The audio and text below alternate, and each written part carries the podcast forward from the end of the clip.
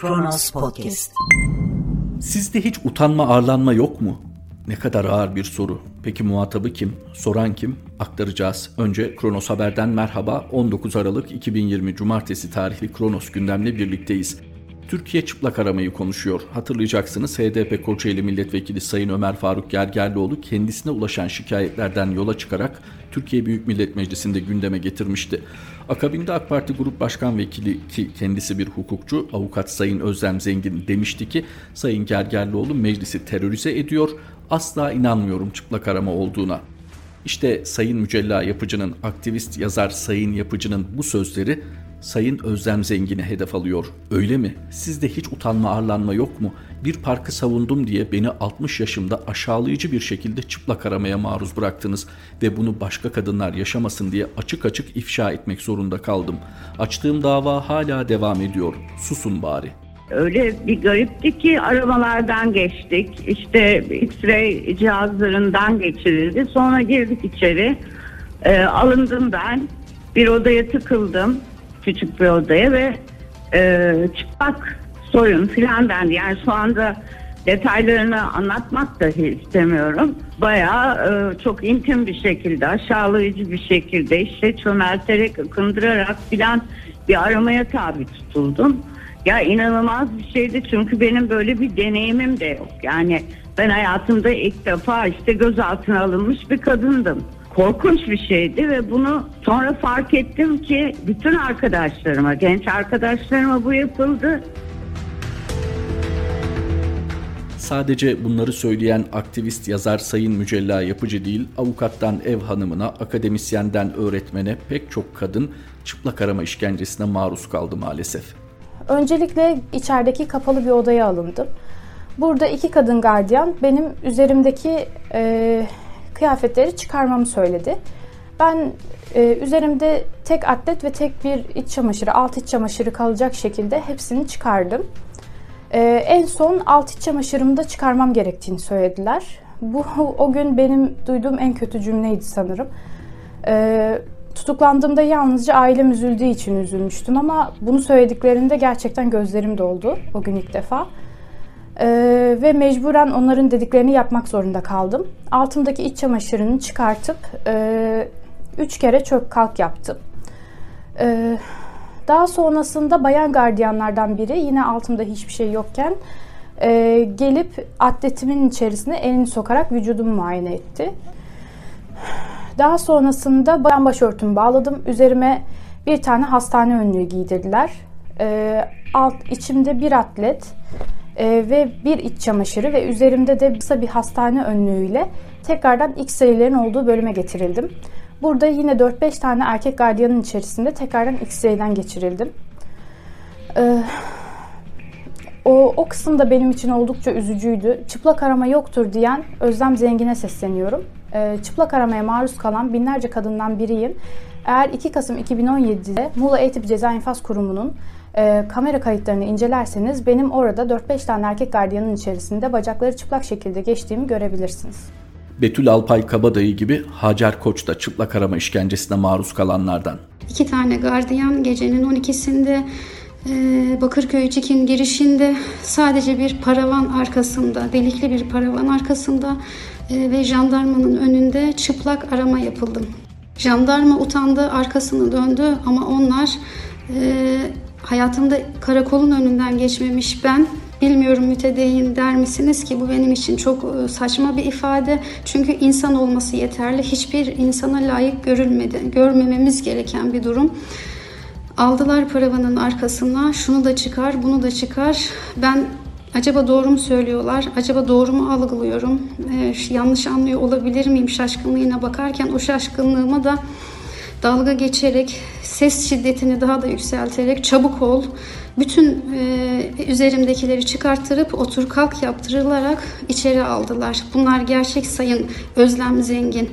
E, inanmıyor olabilirsiniz çünkü e, bu sözlerinizden de bütün Türkiye'de bunun yapıldığını düşünüyorum. Bunun sizin talimatınızla da yapıldığını düşünüyorum ve ben e, içeride öğrendiğim Bakırköy ve Silivri Türkiye'nin en konforlu cezaevi. Ben bunu yaşadım. Anadolu'nun hali sizlere malum olsun.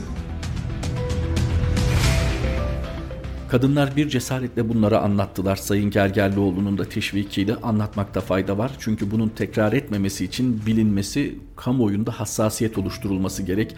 Hukuki planda yapılması gereken ne varsa onun da yapılması gerek. Kronos gündemde Türkiye çıplak aramaya karşı ayağa kalktı. Sorumlular suskunluğa gömüldü başlığıyla başladık. Kadınların beyanlarıyla ifşa olan cezaevlerindeki çıplak arama işkencesi Türkiye'nin gündemine oturdu. Her kesimden birçok yazar, aydın, sanatçı ve insan hakları savunucuları çıplak aramayı kınarken suçlamaların muhatabı Adalet Bakanı ve İçişleri Bakanı sessizliklerini koruyor. Sosyal medyada Sayın Gergerlioğlu'ndan özür dilemeye ki Sayın Gergerlioğlu ile birlikte aslında bu durumu anlatan kadınlardan da özür dilemesi gerekiyor. Özür dilemeye davet edilen Sayın Özlem Zengin'den de ses yok belirtelim. Bir diğer başlığımız Erdoğan'a sakıncalı görülenlerin mal varlığını dondurma yetkisi. AK Parti tarafından Türkiye Büyük Millet Meclisi'ne sunulan kanun teklifiyle Cumhurbaşkanı Erdoğan'a Birleşmiş Milletler Güvenlik Konseyi'nin yaptırım listesine aldığı kişi ve kurumların mal varlığını dondurma yetkisi veriliyor. Teklif iktidarın farklı düşünen toplum kesimlerine ait vakıf ve derneklere keyfi tutum alabileceği endişesi doğurdu. Teklifte dernekler yasasında yapılan değişikliklerle İçişleri Bakanı'nın yetkileri artırılıyor. Bununla birlikte Cumhurbaşkanı'na da Birleşmiş Milletler Güvenlik Konseyi'nin kitle imha silahlarının yayılmasının finansmanının yasaklanmasına yönelik yaptırımlara dair de bir uygulama hakkı, bir yetki veriyor. Tabii burada kitle imha silahlarının yayılması finansmanı söz konusu olduğu için son derece makul geliyor ilk etapta fakat detaya inildiğinde tepkilerin ne derece haklı olduğu anlaşılacak. Tepki gösterenlerden hak inisiyatifi yargı denetimi devre dışı bırakılıyor, demokratik toplumdan uzaklaşmaya neden olacak diyor. HDP'li Garo Paylan'ın da bir açıklaması var. Ekonomiden sorumlu eş genel başkan yardımcısı Garo Paylan sunulan teklifle iktidarın sivil toplumu susturacağını belirtiyor. Cumhuriyet Halk Partisi'nden Sayın Utku Çakır üzerinde bir açıklaması var. Hedef kitle imha silahları değil sivil toplum diyor Sayın Çakır Özer'de. Hatırlayacaksınız 15 Temmuz'dan önce de daha önce yine AK Parti yönetiminde kaldırılan Emasya uygulamaları vardı. Emniyet asayiş uygulamaları vardı. Yerleşim alanlarında askerin desteğiyle yapılabilecek bir takım emniyet asayiş uygulamaları bu kaldırılmıştı. Fakat 15 Temmuz'a yakın tekrar gündeme alındı. Tekrar uygulama sahası buldu kendisine. İşte akla bu tür uygulamaları getiriyor. Hani yine böyle bir kritik zaman mı? Bundan sonra ne olacak? Üzücü olan şu ki bu tür tekliflerin, bu tür değişikliklerin ancak sonuçlarını yaşayarak öğrenebiliyoruz. Kronos Haber'den aktaracağımız diğer başlık Türkiye'nin tehdit algısı yükseldi. Dünya için üç büyük tehditten biri. Uluslararası ilişkiler alanında İtalya'nın en köklü düşünce kuruluşlarından olan Uluslararası Siyasi Araştırmalar Enstitüsü ile Ipsos Araştırma Şirketi tarafından bir anket yapılmış. İtalyanlara dış politika ile ilgili sorular yöneltilmiş. İtalyanların dünya için en büyük tehdit olarak gördüğü ilk 3 ülke arasında ilk defa Türkiye'de var.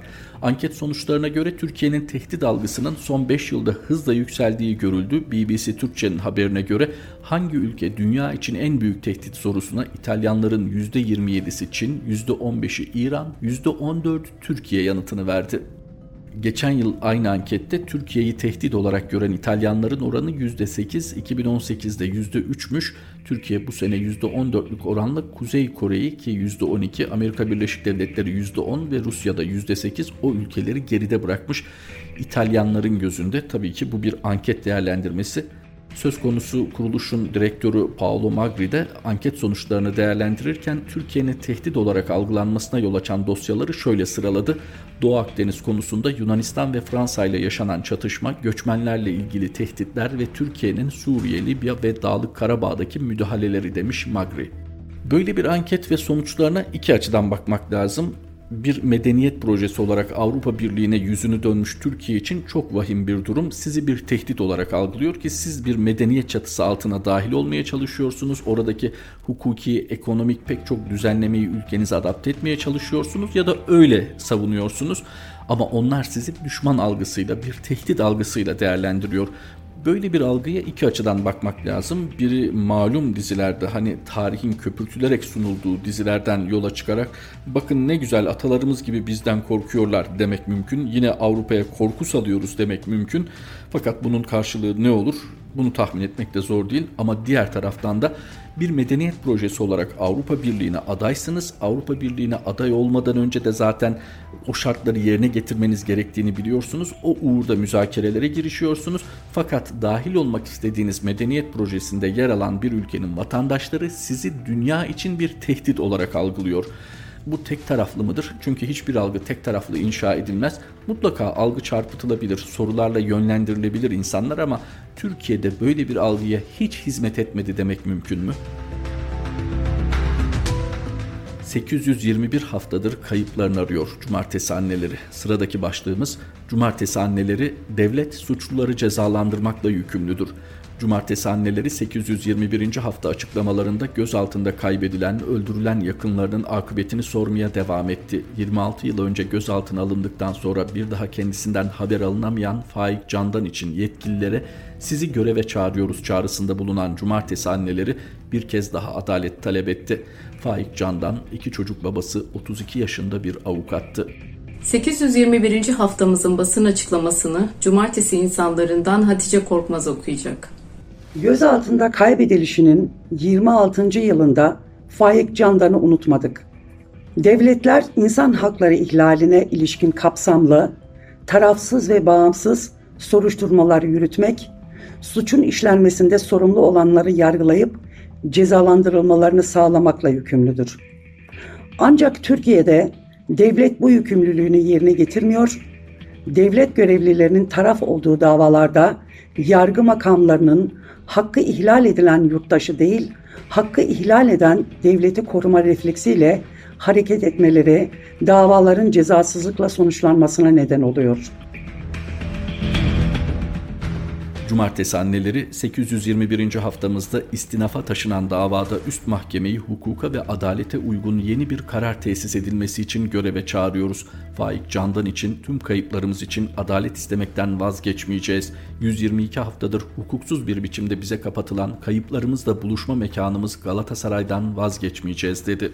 Cumartesi anneleri 821 haftadır seslerini duyuruyorlar. Bu salgın ortamında da bundan geri durmadılar. Sosyal medya üzerinden hak aramaya devam ettiler. Her hafta bir başka kaybın hesabını sordular. Her hafta ısrarla yetkilileri göreve davet ettiler. Her hafta ısrarla devleti suçluları cezalandırmaya, sorumluluk almaya davet ettiler. İyi de ettiler ve iyi de ediyorlar. İşte nereden nereye denilecek bir konu. AK Parti döneminde kişi başına buğday üretimi %22 düştü. AK Parti hükümeti buğday, arpa ve mısır ithalatındaki sıfır gümrük vergisi uygulamasını 30 Nisan 2021'e kadar uzattı. Sıfır vergiyle ithal edilen buğday fiyatıyla rekabet edemeyen çiftçi ise buğday ekmekten vazgeçti. Hal böyle olunca bir dönem dünyanın tahıl ambarı olarak görülen Türkiye, AK Parti hükümetleri döneminde tahıl ithalatı cennetine döndü. 2002 ile 2019 yılları arasında kişi başına düşen buğday üretimi %22 düştü. Peki Türkiye'de kişi başına buğday üretimi ne kadar? Buğday üretimi yıllar içinde nasıl düştü sorularına grafiklerle cevap veriyor Kronos Haber.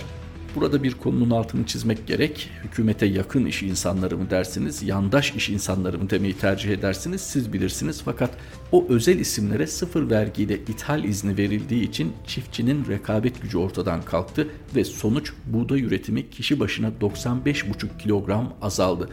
Türkiye İstatistik Kurumu verilerine göre Türkiye'de kişi başına 2000 yılında ortalama 324,4 kilogram buğday üretiliyordu. 2019'a gelindiğinde durum nasıldı? 228,5 kilogram. Yani 19 yılda ülkenin kişi başına düşen buğday üretimi 95,5 kilogram azaldı. Oran bazında bu azalma %30'a karşılık geliyor. AK Parti dönemindeki düşüş ise %22. Rakamlarla yalan söylemek mümkün mü? Rakamlar bir takım gerçekleri değiştirmek, farklı göstermek için kullanılabilir mi? Elbette fakat iktidarda AK Parti hükümeti olduğunu, Türkiye İstatistik Kurumu verileri olduğunda tekrar hatırlatalım aktardıklarımızın. Cihaza bağlı yaşayan hastanın elektriğini fatura ödenemeyince kestiler. Koronayı atlatan ancak akciğerindeki hasar nedeniyle günde 16 saat oksijen cihazıyla nefes alması gereken hastanın elektriği 322 liralık faturayı ödeyemediği için kesildi.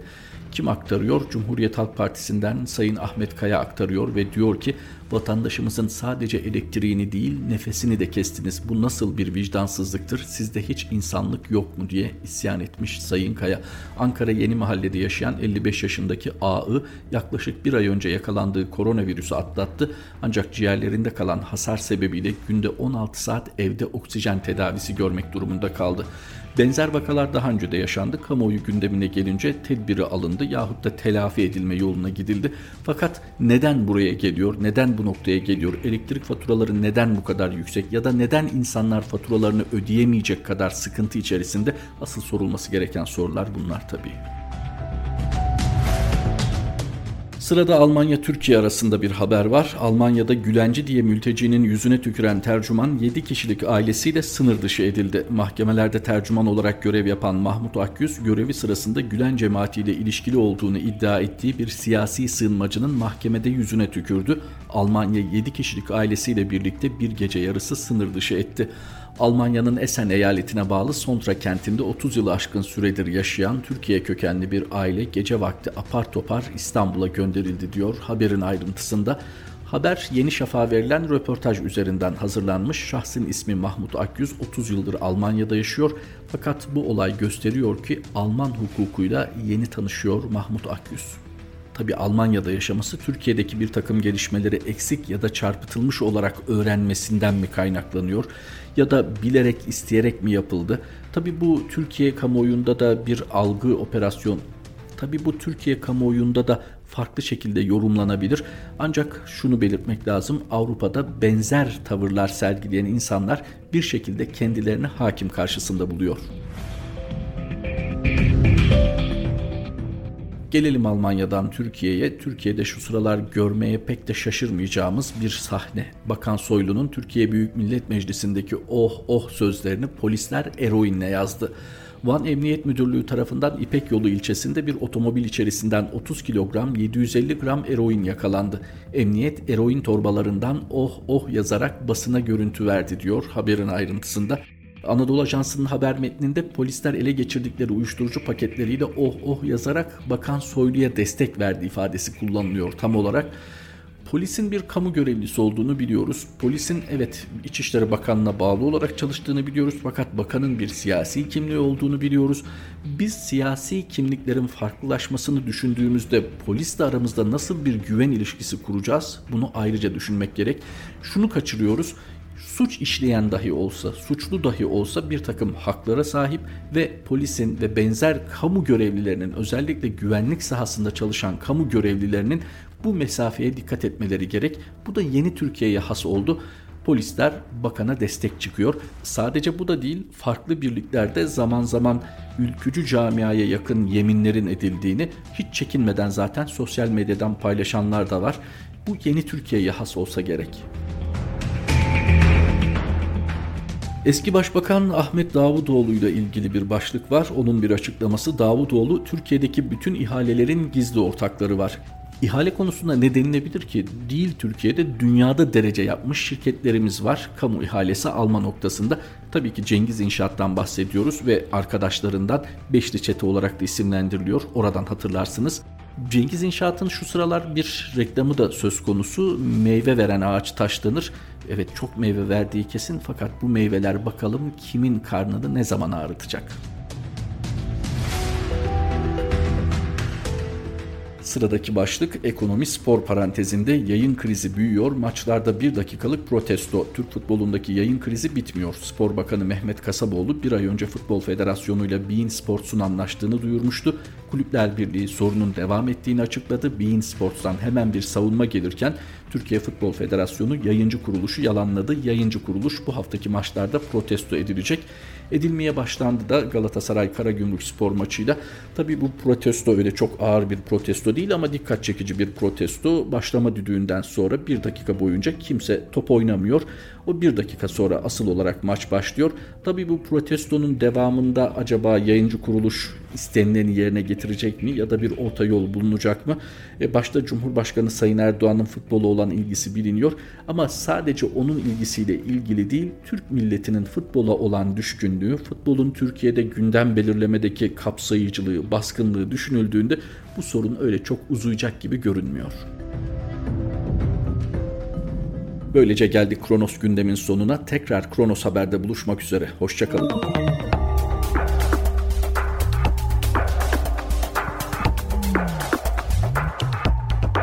Kronos Podcast